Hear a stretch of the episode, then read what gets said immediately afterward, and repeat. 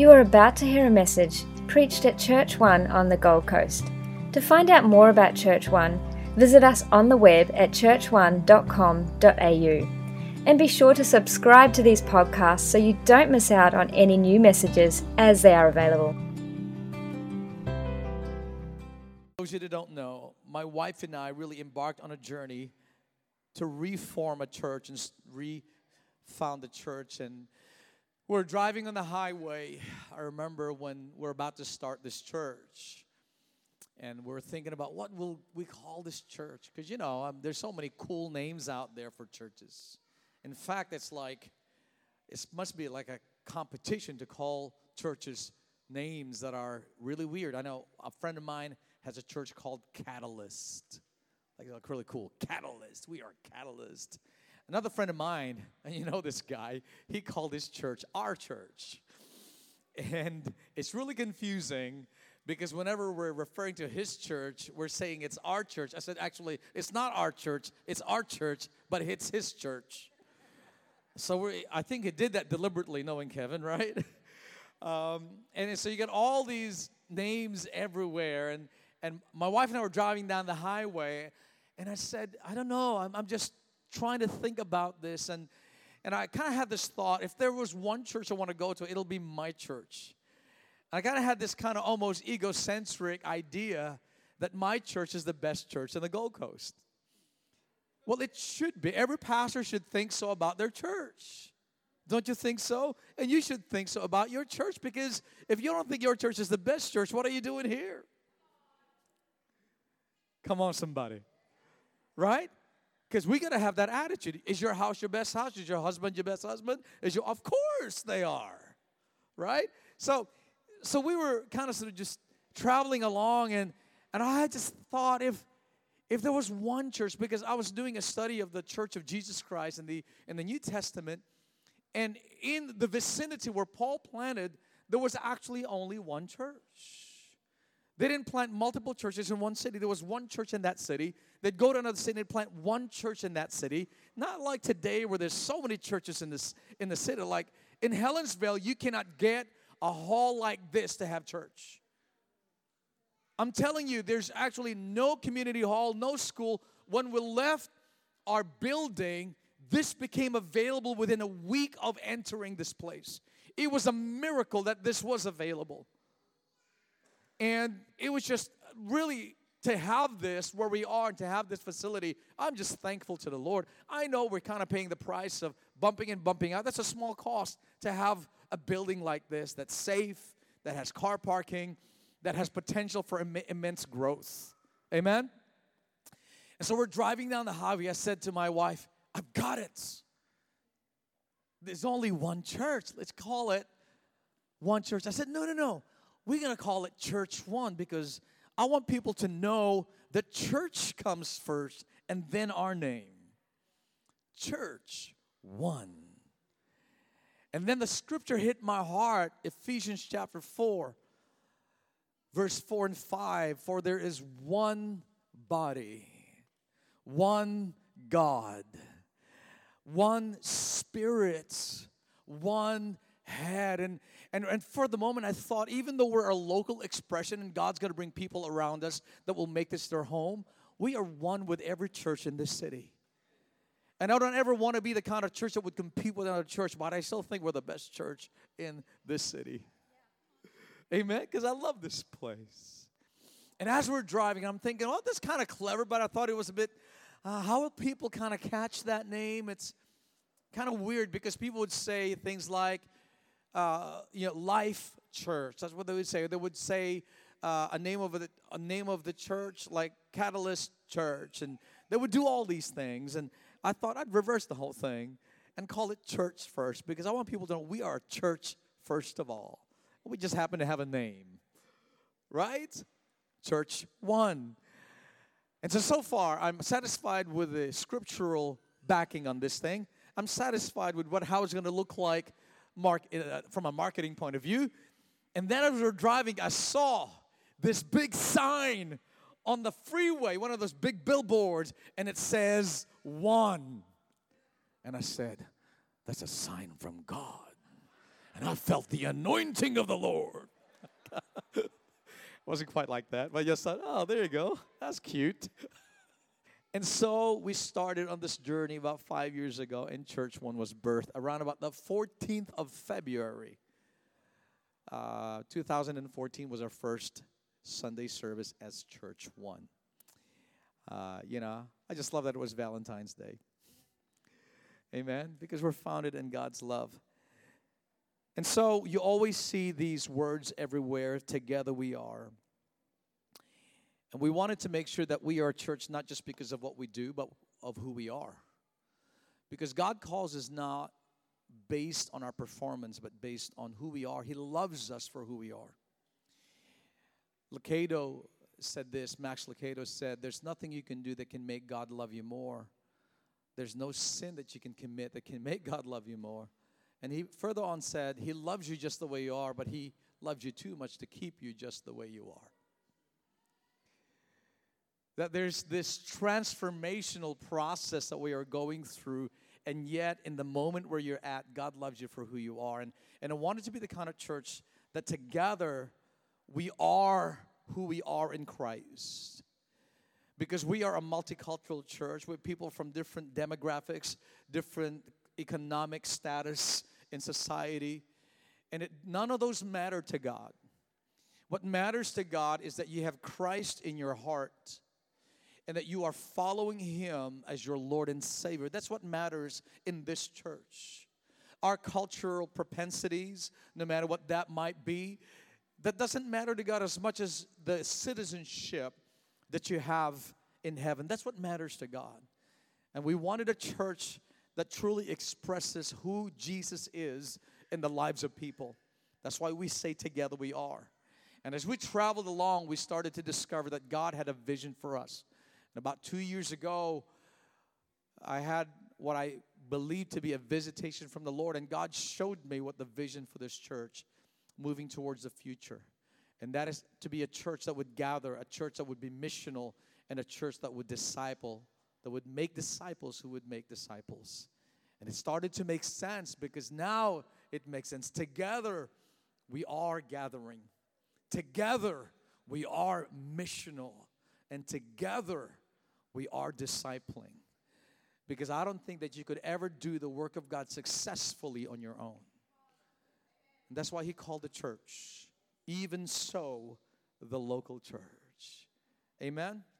So today I want to really use that as a foundation and just kind of throw out some things to you scripturally what church means to me. And I hope that you begin to capture, that if you can capture just a few of these things, you're going to have one of the most powerful future in church. You'll begin to see what church is. Let me tell you what church is not. Church is not a social club. Because social clubs are there only for social connections and, and relationships, probably at that level. Let me tell you what church is not. Church is not a sports club. I tell you what church is not. Church is not an organization, but more an organism because it grows, it's alive. It's not ruled by men, but ruled by the Spirit of God. Let me show what church is not. Church is not just a group of people meeting together on Sunday, church is a family. There are deep connections that happen as you travel along church. That's why it hurts, and this is the reality of church. Sometimes people come and people go and and when deep relationships are connected for whatever reason people get offended or, or move on it hurts. It doesn't just hurt them. It doesn't just hurt the pastor. It hurts everyone. I'm not one to say that you're here forever i wish i could say that because everybody has a will everybody can make their decisions but it does hurt because we are a family and for some people, it takes many years to recover from those things that get broken in relationships. That's reality of our humanity. I wish it wasn't like that, but it is like that. We've been doing this long enough to know. And after 25 years of full time ministry, the pain is still the same. Our hearts get broken over and over again for the same reasons. And it's you don't get numb over the years because love exposes you. Love puts you in a place where you can be betrayed and and, and you can be hurt. That's just a reality of being a pastor. That's a reality of being a Christian. That's a reality of being connected to family. Right? Let me tell you what church is not. Church is not a babysitting club. A babysitting club where we can dump our kids or think that it's a place that we can just have the best of everything. Let me tell you what church is not. Church is not a concert. Is that too much? It's a place of worship. Because these guys didn't come here today to perform, they came here today to elevate the King of Kings and the Lord of Lords. Let me what church is not. Church is not a place to, for motivational speeches, to make your life better, for self improvement. Church is a place where the Word of God is preached under the anointing of the Spirit to transform your life so you could be more like Jesus. That is what church is. Let me tell you what church is not. Church is not for your consumption. Church is for your contribution. It's for you to give yourself, your time, your talent, your treasure, your heart to others, even at the risk of being hurt. Yes. That's what church is. That's the kind of church that Jesus spilt his blood for, and his body was broken. That is the church of Jesus. Let me tell you what church is not. Church is not perfect. So if you came to find a place where everybody is nice, you'll find that it's not here. If you look for a place where the pastor does not make mistakes and he hits it right all the time, I'm sorry to disappoint you. it's not here. Because we're all people trying to walk on this journey to get it right. And we don't always get it right, but by the grace of God, He keeps us in Him and He is willing and working through us. And He's able to keep us from falling. And that's the God that we serve. Amen. I'll tell you what church is, though. Church is a place of belonging. When you get saved, you have to belong. It's a place where you can call home. It's a place where you can say, I am together with a group of people who believe what I believe, who are going to see the work of God expand not only in my home and in the lives of so many people within the body and outside of the body. I belong to a family who have my back.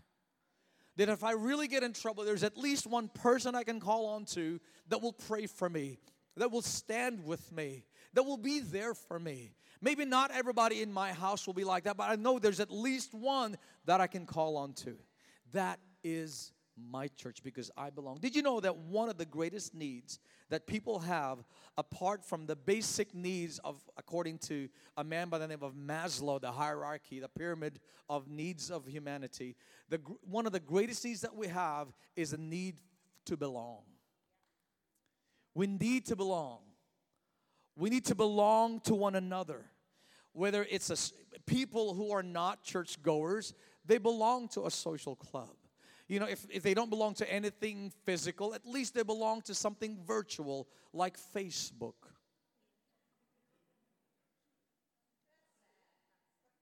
It's a reality of our society. It's, it's, it's virtual belonging. But everybody wants to belong to something. They're signed their lives off. I remember years ago, we, um, we did a sign off on a covenant partnership in our church. We had so many pushbacks, and people were so some people were actually angry when we were asking them to sign off on what they believe, to be part of a covenant partnership. What was interesting is that what, what they believe, what we wrote there, there deliberately, which is what the Bible said. And people were actually angry at me that you making a sign off. And I said, Are you on Facebook? They said, Yeah. You've signed off a lot more than this on Facebook. And yet, I just get you to sign what you believe the Bible says, and you couldn't sign it. Anyway, it was tough. In 1 Corinthians chapter 12, verse 12, it says, For just as the body is one, how many is the body of Christ? How many, how many bodies of Christ are there in the world? One. Church one it is. No. All right. it's a joke. All right. For as many of the just as the body is one and has many members, and all the members of the body, through though many are one body, so it is with Christ. I know Eugene, you talked about this when you preached a few weeks ago. For in one spirit, how many spirit? Come on, I gotta hear you. How many spirit? We were all baptized into one body. Jews or Greeks, slaves or free, and we are all made of one spirit. Did you hear that? The guy down the road that goes into the church, we have the same spirit. If they believe in Jesus Christ and are rooted by the Spirit of God. God brought you here. See, the greatest challenge of the church is not even trying to be one with other works of God. Just being one within their congregation can be a challenge. People have different agendas, different ministries, and have different visions within themselves. When God brings you into one body, God puts a vision in that body, and you need to know what that vision is, and you need to buy into that vision, not for the sake of some kind of false unity, but if God fitted you in that place, you have a responsibility to know the heart of that family and be one with that family. If God fitted you there, you, you, you're responsible for that. You know, the pastor at least shouldn't have to kind of convince you. Who knows what I'm, because why is that? Because it is the spirit that bears witness to your spirit. And if the spirit is one and you bear witness to that, then we become united together to what God is calling us. I, I remember Pahu, uh, Mariah's husband, said to me a while ago that really uh, impacted me. What Pahu said, Mariah. I was sitting with Pahu, and Pahu said to me, I don't need a vision. And I guess he said that quite, you know, fairly uh, blunt that way, as Pahu can be, right? It goes, Pastor, I don't need a vision for myself. I said, Why is that? Because God brought me to this church. Your vision is my vision. God brought me here to support what God's put here. My vision has to be what God's placed in this house. And you know what really blew me away? I think that's the only person that told me that in my history of ministry. And I'm saying you all should come to me and say that to me, please. I'm not trying to tell you to that. But it really kind of impressed me. And, and that's a revelation in his heart. I'm not saying that should be everybody's revelation, okay? But there's something to be said about that, I think. There's something really powerful about that when people, even God said in heaven when they were building the Tower of Babel, and it says, if they are united, they can do whatever they want. They can achieve anything they want. So God caused confusion and disunity by changing the world's language so that they could no longer build the tower. Even God realizes that for evil, people can, if they're united, they can be very powerful on the earth. The stronger cord, strongest cord that binds us together is the Spirit of God. Even though we're individuals, what brought you here, can I just say to you this? What really brought you here in Church One is God's Spirit, if you've made this your home. And I want you to always remember that. Because that is probably one of those powerful things that will take you through the storms, that will take you through relationship breakdowns, that will take you through certain things that you go through in your life. Church is a perfect environment. It's a perfect environment to bring out the imperfections in your life. It's a perfect environment for people to irritate you. It's a perfect environment for you to irritate others. It's a perfect environment for us to see the gracious work of Jesus in the lives of people. That's why church is perfect.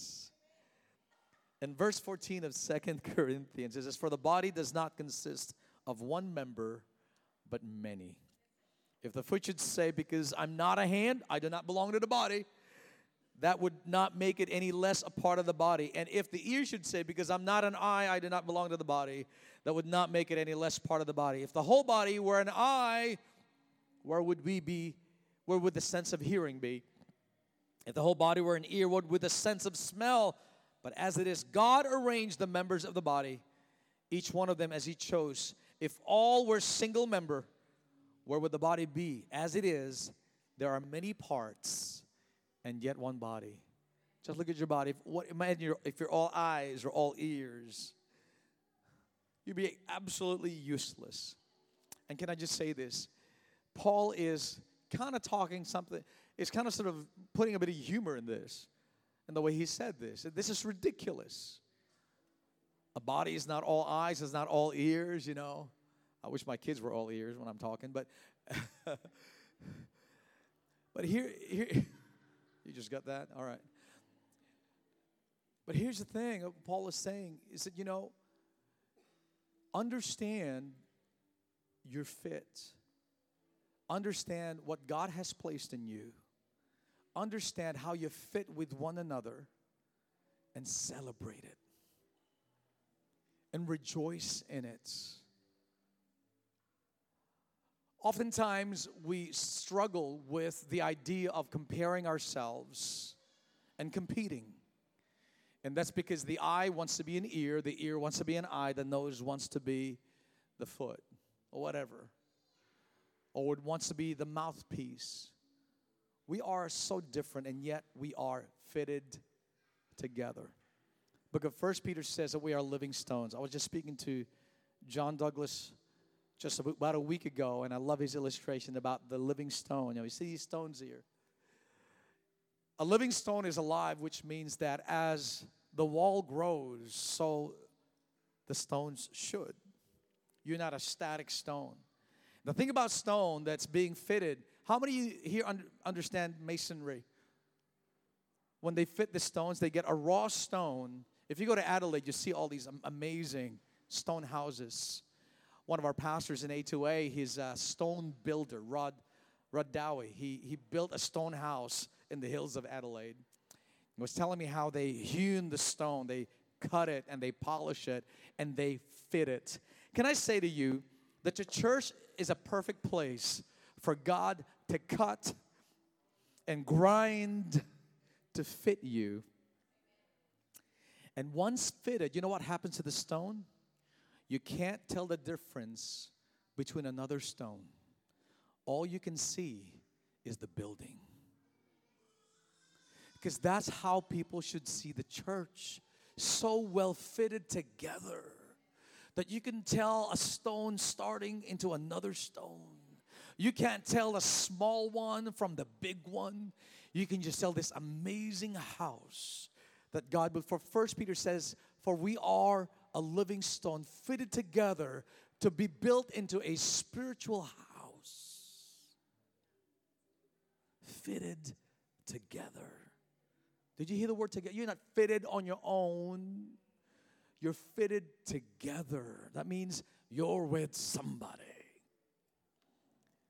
And you will never ever achieve the full potential of God in your life on your own unless you are fitted together with somebody.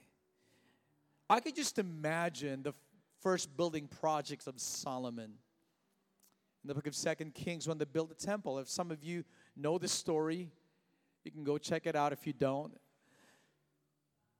Can you just imagine the building is just about finished, a big inauguration. Solomon's been prepared, As we know, the glory of God came that day and filled the temple. And the priest couldn't even speak because the glory of God was so thick. But can you imagine what would have happened? The, the Israelites would have been saying, Hey, the, the big building opening is coming. And they went there that day and ex- with great expectation. There would have been food, musicians, entertainment. There would have been all kinds of stuff. Can you imagine a father, one of the stone builders that day, takes his son to the building site. And as I get to the building site, he says to his son, this is not in the Bible, this is just my story, okay? So just relax. And it says, can you just imagine? It says to his son, You see that rock there, the stone? I said, Which one, Dad? That one there, if you go about 12 inches from the right and about three feet up, that's the stone. Yeah, I think I can see it. And it says, Well, that stone was much bigger and it was really hard to fit. And I really worked hard and I cut this side and, and I almost broke it, but I got it and I fitted it. And you can't even tell. And because of that stone, this whole place is amazing. You know, sometimes we are anonymous in what we do. No one will recognize what you do. You're just one of the stones. But don't ever forget that even though no one sees and no one notices, you are fitted together. Come on, somebody. Somebody say together. Because it's not about independence, but interdependence that the building stands strong. Somebody depends on me, and I depend on somebody else. I can't live this Christian life on my own. And that is why we are together. that is why together we are. One thing about the building, once the stones are fitted, it becomes a house of peace. Have you been to a construction site when everybody is building the bricks? It's a mess. People are yelling, people are screaming. If Darren's there, radio with reggae music will be playing so loud. right? Comes to my place, the first thing he does is blast his radio. I know Darren's there. and, and the construction sites like that, there's activities and, and there's safety issues. But once the building is finished, you don't even see any of that stuff. It becomes a place of peace. What it's supposed to be, and a church supposed to be, is an altar of God's praise, a representation of His glory on the earth. This is meant to be a house of peace. When people walk through those doors, I want them to experience the presence, the glory, and the peace of God. And that happens when we allow ourselves to be fitted together to be unseen, to be unknown, to be fitted. And people will see this building, this body, and His glory. That's a pattern that God set in His Word. And that's what the church is, that's what the body of Christ is all about and you are in the body, and you are members of his body. And when po- people don't see what you do, God does. And he's fitting you. And can I just say this? Ephesians chapter 2, verse 10 says this For we are God's workmanship, created for good works in Christ, which he has prepared for us before the beginning of time.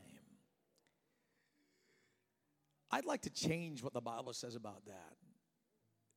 In a bit of a joke, I'm, I'm kind of kidding. I'm, I'm, I'm taking liberties here. I'm not being heretical. Please understand, those of you. I think the reality of that scripture is this. Not I want to change the Bible because I can't, it's God's word. But I think the reality of that scripture, I'll rephrase it, is that we really, what we are really experiencing is that, that not, we, not that we are God's workmanship. I think that we are God's work in progress being fitted together. Come on, you know what I'm talking about? right? And some of you are experiencing the polishing of your life. Some of you are experiencing the grinder, the stonemason's chisel, chipping away. And if you resist, you could end up with a fault line or a crack that could derail your life. Submit yourself to the master builder, to the master sculptor. There's a story of Michelangelo that for 25 years, a particularly ugly marble stood in a particular province in Italy. And every sculptor decided that they didn't want to do anything about it because it was an ugly, deformed, rejected marble. It was over five meters long, about six meters high. And it stood there for 25 years finally the head of the province commissioned Michelangelo to go and create a sculpture out of this. And it took a long time, 25 years. I think it took something like, according to legend, about six months by the time Michelangelo got started. And the prince of the province says, Where is it? Where is it? And he said, It's nothing, nothing, nothing. Uh, where's Michelangelo? It's not happening. And finally, he started the work. It didn't take that long. When he finished the work, came one of the most iconic pieces in Renaissance art, and that is the statue of David. And they asked Michelangelo, How did you come up with this? This is amazing. What did you do? And they said, I didn't come up with this. It's always been in there. All I did was chipped away everything that wasn't David. That's what God's doing in your life. If your life if you're going through struggles, if you're going through hard times, you're going through storms, you know what God's doing? He's chipping away something that's not you so He could fit you in His house. Amen. Bless the Lord. Would you just bow your heads for a few moments as we finish today? Heavenly Father, I thank you. I pray that the revelation of your word will run deep in our spirit today. And let it flow out of us so that we would be transformed in your image. So, Father, bless every home and every family in Jesus' mighty name. Amen. You have just listened to a message preached at Church One on the Gold Coast. To find out more about Church One, visit us on the web at churchone.com.au and be sure to subscribe to these podcasts so you don't miss out on any new messages as they are available.